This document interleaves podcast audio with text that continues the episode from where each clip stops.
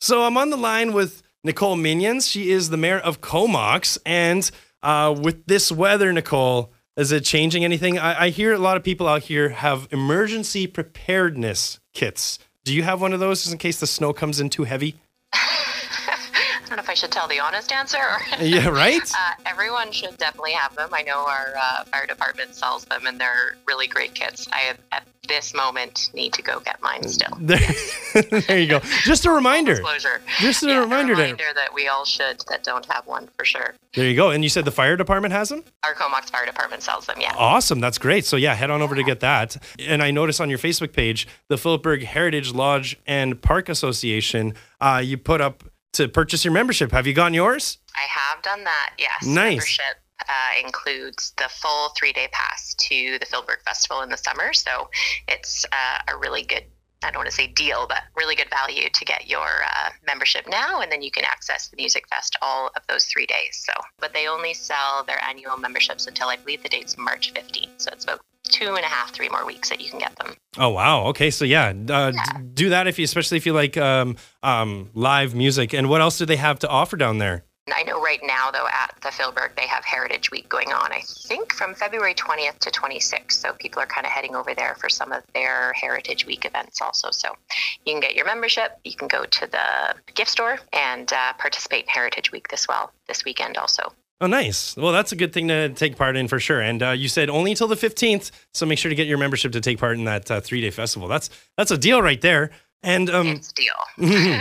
For sure. And when it comes to uh, just something interesting about you, a question that I asked my audience the other day being a mayor, I'm assuming that you have a certain wake up time in the morning. If you could change it, would you?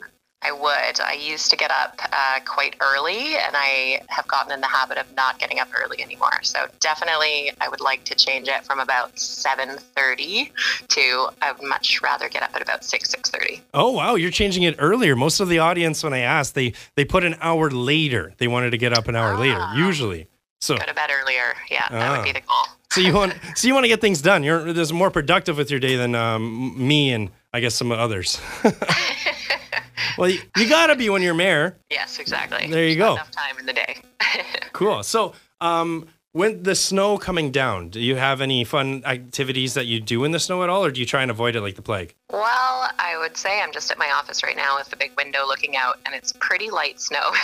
so, Yeah. no, no real plans to really. Uh, I don't think it'll change too much, but um, I recently just started snowboarding again. So, Ooh. hopefully, if it snows enough, I can maybe get one snowboard lesson in. Well, maybe I'll have to see you up there. I'm actually trying to do a little bit more snowboarding myself, and I hear Mount Washington is absolutely beautiful. It is, yeah, and it's it's a bit painful to learn, but it's it's also a lot of fun. So that's what the snow makes me think of. Yeah, right. And uh, are you are you would you say what level are you at when it comes to your snowboarding?